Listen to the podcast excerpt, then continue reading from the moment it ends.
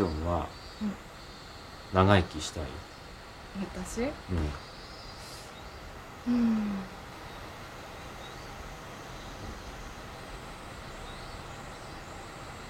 ほどほどほどほどに？うん。ああ。いい言葉知ってるね。知ってる。ちゃんと。ちゃんと知ってる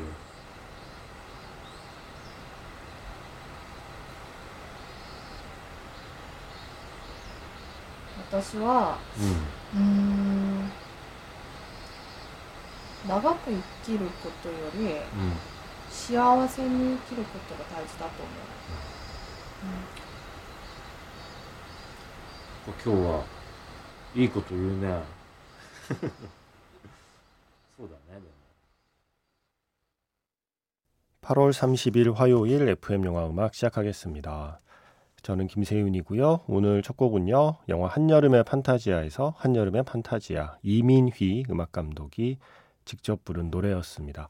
2014년 영화죠. 장건재 감독이 연출을 했고요. 김세벽 배우, 이화세료, 그리고 임형국 배우 이렇게 함께 출연하는 영화였어요.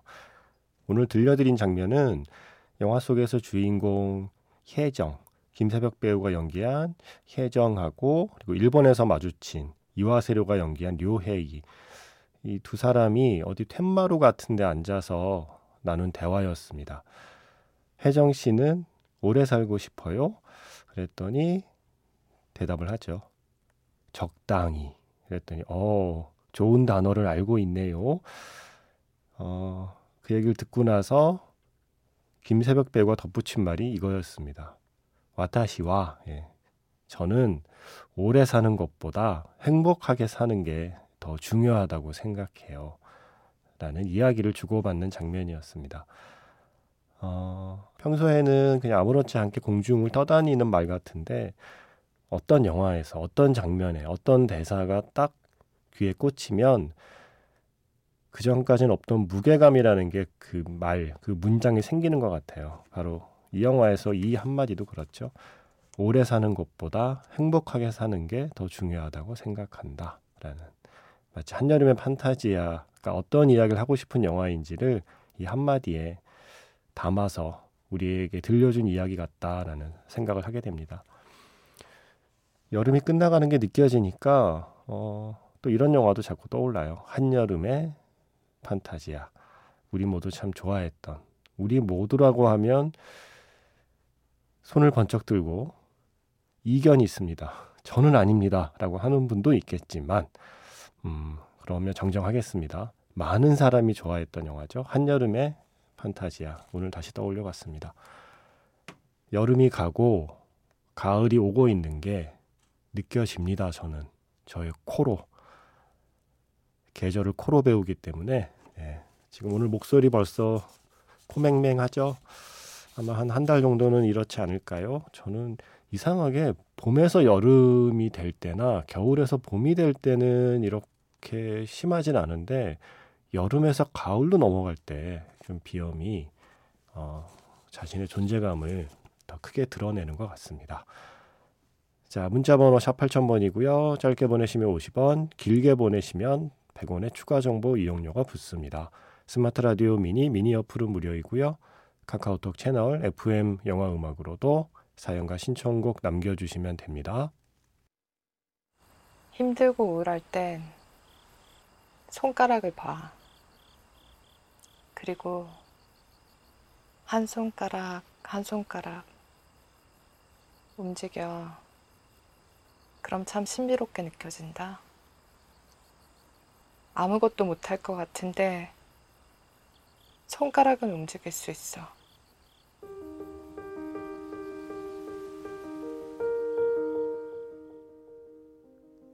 손가락을 움직여서 신청곡을 보내보세요.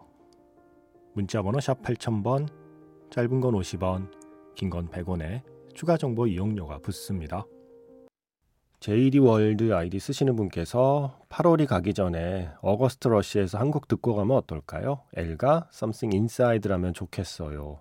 라고 신청하신 곡이었습니다. 영화 August Rush 사운드 트랙에서 이게 에드워드 엘가의 첼로 협주곡 마단조 작품 번호 85 아다지오 모데라토의 연주에 이어지는 조너선 리스 마이어스의 노래였죠. 그래서 트랙의 제목이 이렇게 써 있습니다. 엘가 slash Something Inside 였습니다. 첼로 연주는 스티브 어도디였고요. 아, 그러게요. 이 8월이 언제 가나 했는데 8월이 끝나가고 있어요. 여름이 이렇게 가고 있습니다. 저도 여름을 좋아하진 않는데요. 이은선 기자 못지않게 저도 여름을 싫어하는데 또한 이은선 기자처럼 영화 속의 여름은 좋아할 수밖에 없어요. 수많은 영화들, 특히 청춘 영화, 성장 영화의 어떤 서사 그리고 로맨스 영화들 음, 많은 이야기가 여름을 배경으로 펼쳐지기 때문에 영화 속에서 보는 여름은 참 좋아요.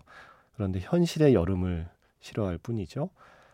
강경미 씨도 그런가 봐요. 한여름의 판타지아 얘기를 듣다 보니 제가 좋아하는 여름 영화, 여름 속삭임이 생각났어요.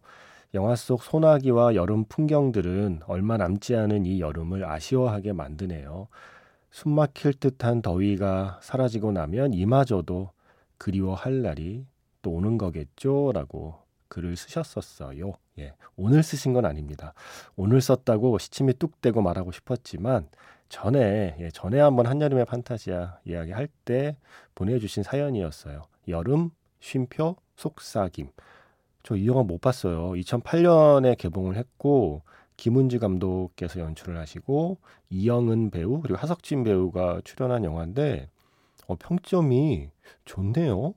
이런 영화들 있잖아요. 개봉 때는 개봉 사실을 잘 모르거나 아니면 다른 영화들의 정신 팔려서 미처 챙겨보지 못한 영화들.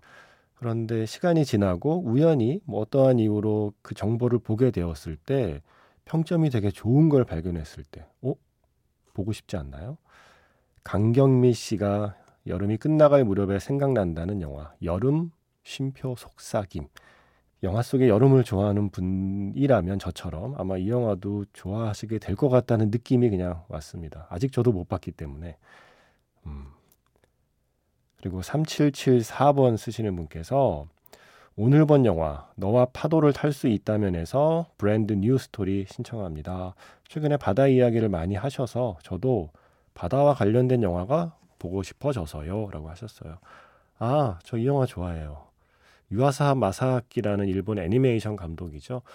우리가 보통 지브리 스튜디오나 호소다 마모로 감독이나 신카이 마코토 감독의 작품들을 주로 생각하게 되죠. 일본의 애니메이션 하면. 그런데 이 감독 작품들이 좀 독특해요. 유아사 마사키 감독의 애니메이션 작품들. 제가 밤은 짧아 걸어 아가씨야 이 작품을 아주 좋아해서 음, 그 뒤에 만든 영화죠. 너와 파도를 탈 수 있다면도 아주 기대하고 봤던 기억이 납니다. 이 감독 한국에 왔을 때 제가 GV도 진행했었는데 2020년 여름에 개봉했던 영화 너와 파도를 탈 수 있다면 이 영화를 보면 끝나고 나서 모두가 흥얼거릴 수밖에 없는 노래가 한 곡 있어요. 애니메이션 그 작품 안에서 계속 주인공이 흥얼거리는 선율이 나중에 엔딩곡이거든요. 자, 3774번 쓰시는 분께서 신청하신 여름 영화, 여름 애니메이션 너와 파도를 탈 수 있다면에서 Generations from Exile Tribe라는 밴드의 Brand New Story 듣겠습니다. 너와 파도를 탈 수 있다면에서 Brand New Story Generations from Exile Tribe의 노래였고요. Brand New로 시작하는 노래 하나 더 생각해 봤어요. 영화 Wonder에서 Brand New Eyes 비 밀러의 노래요.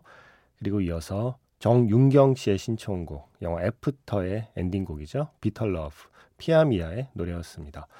정윤경 씨가 이런 영화 너무 유치한가요? 남주 여주 너무 풋풋하고 예쁘고 전 좋네요. 라고 영화 After의 감상평을 남기셨는데 누가 그래요? 누가 유치하대요? 예. 이런 영화가 얼마나 좋은데요. 이런 영화가 꾸준히 만들어져야 됩니다. 네. After가 2019년에 처음 나오고 After 그후 어, 수위가 많이 좀 세져서 어떤 사람은 흐뭇해하고 어떤 사람은 당황했던 그 속편 After 그 후가 2020년에 나왔고 9월 21일에 예, 3편 애프터 에버 해피가 개봉한다고 합니다. 저도 남몰래 기다리고 있습니다. 네. 정윤경 씨처럼 남들이 유치하다고 할까봐 겉으로 말은 못하고 예, 속으로 혼자 기다리고 있습니다. 아, 남주 여주 풋풋한 게 왜요? 어떤 영화는 그게 전부예요. 남주 여주 풋풋한 거 보려고 보는 영화도 있는 거죠. 네, After 시리즈는 정말 많은 사람들에게 사랑받은 시리즈입니다. 남자들은 조세핀 랭포드를 보려고 보고, 예, 여자들은 히어로 파인즈 티핀이라는 배우를 보려고 보고, 서로 동상이몽으로 커플이 함께 보는 영화이기도 하죠. 어, 그리고 제가 이 노래 그 Wonder하고 After 노래 이어 들으면서 생각했어요. 아, 그러고 보니까 영화 속에서 또 가을이라는 시기는 음, 새로운 학기가 시작되면서 다양한 이야기가 또 싹을 틔우는 시기이기도 한 거죠. 한국에서는 봄에 첫 학기가 시작되지만 특히 미국, 이 할리우드 영화에 등장하는 미국에서는 가을 학기가 첫 시작이잖아요. 그래서 여름이 끝나고 가을이 시작될 무렵에 뭔가 전학생이 오거나 예, 신입생이 오면서 이야기가 시작되는 학교 배경의 영화가 굉장히 많습니다. 영화 원더는 초등학교 예, 새로운 학기와 함께 시작되는 이야기고 영화 애프터는 대학교에 예, 새 학기가 시작되면서 시작되는 또 이야기죠. 음, 여름이 끝나면 그렇게 가을이 오면 또 새로운 청춘의 이야기가 시작이 되는군요. 음, 박 진흥 씨의 예, 사연을 소개해 드리겠습니다. 청춘을 사회 변혁을 위해 애쓰던 사촌 형님의 장례식을 다녀왔습니다. 젊은 시절 꾸었던 꿈을 이루었던 건 아니지만 가장이 된 뒤에 가족과 그리고 어, 형을 둘러싼 환경에 최선을 다해서 충실히 사셨던 그 형이 생각나서 울컥했네요. 월터의 상상은 현실이 된다 해서 Space Oddity를 듣고 싶어요. 특히 데이빗 보위를 좋아했던 형을 위해 신청합니다. 먼 길 편안히 잘 가세요, 형이라고 쓰셨습니다. 음, 젊은 시절 꾸었던 꿈을 이루었던 건 아니지만 이라고 쓰셨는데 어, 글쎄요. 그거는 우리가 알 수 없는 일이라고 생각합니다. 이게 꿈이라는 게요. 그리고 뭔가 어, 미래를 바꾸고 싶어서 현재에 열심히 싸우는 사람들, 그들이 꾸는 꿈이라는 게 저는 열매를 맺는 일이라기보다는 씨앗을 날려보내는 일에 가까운 게 아닌가 생각을 해요. 그 형님께서 젊은 시절 꾸었던 꿈이 이루어졌다는 증거를 지금은 어떤 열매로 확인할 수 없을지 몰라도 그분께서는 아마 씨앗을 날리셨을 거예요. 우리가 왜 봄 되면 씨앗들이 이렇게 하늘을 둥둥둥둥 떠다니다가 아니면 강아지의 몸에 또 붙어서 이동하기도 하고요. 다양한 방식으로 멀리 멀리 퍼져나가잖아요. 상상도 못한 곳에서 자리를 잡고 자라나는 어떤 풀들도 있잖아요. 그런 것처럼 어, 지금 눈앞에 열매로 맺히지 않았을지라도 그 형님이 꾸셨던 꿈이 아마 씨앗이 되어서 어딘가로 멀리 멀리 날아가서 또 자리를 잡고 싹을 틔우고 있을 거라는 생각을 해보시면 어떨까 생각했습니다. 열매를 맺는 일보다는 씨앗을 날리는 일, 그렇게 살다 가신 사촌 형님으로 기억하셨으면 좋겠다라는 그냥 저의 개인적인 바람을 담아서 말씀드려봤습니다. 사촌 형님의 상상도 현실이 되기를 바라면서 신청하신 곡 준비했습니다. 데이빗 보위와 크리스틴 위그가 함께한 버전이죠. Space Oddity.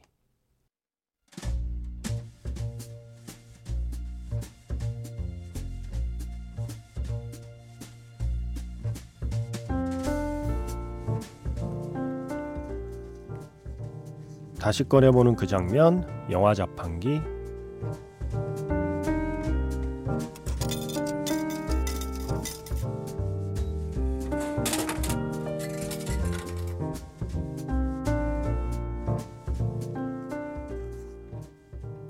꺼내보는 그 장면, 영화 자판기. 오늘 제가 자판기에서 뽑은 영화의 장면은요, 영화 최악의 하루의 마지막 장면입니다. 말 그대로 정말 최악의 하루를 보내고 맞이하는 밤. 혼자 서울의 야경을 바라보면서 한숨을 짓고 있는 은희. 그날 아침 우연히 만나서 함께 차를 마신 일본 작가 료헤이가 마침 그 순간 그 자리에 나타나죠. 남산의 산책로를 둘이 나란히 걸어 내려오는 밤길. 은희는 알아듣지 못하는 일본어로 자신의 다음 작품 이야기를 들려주는 료헤이. 그때 은희의 귀에 들려온 말 중에 은희가 알아들을 수 있는 말은 딱 한마디였습니다. 해피엔딩.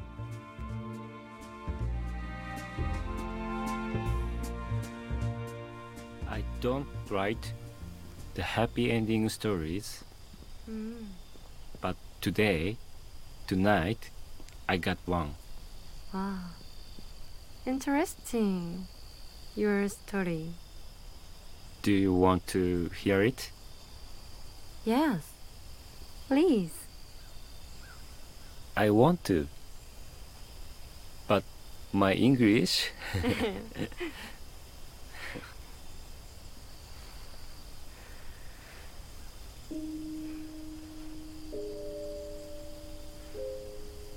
季節は異なりますがこの道から物語は始まりますこの道に雪が降っていて一人の女性が歩いてきます。無表情のままで雪の中を歩いてきて後ろを振り返ってごらんなさい。暗いあの道の向こうを。でも安心してください。この物語はハッピーエンドです主人公は幸せになりますから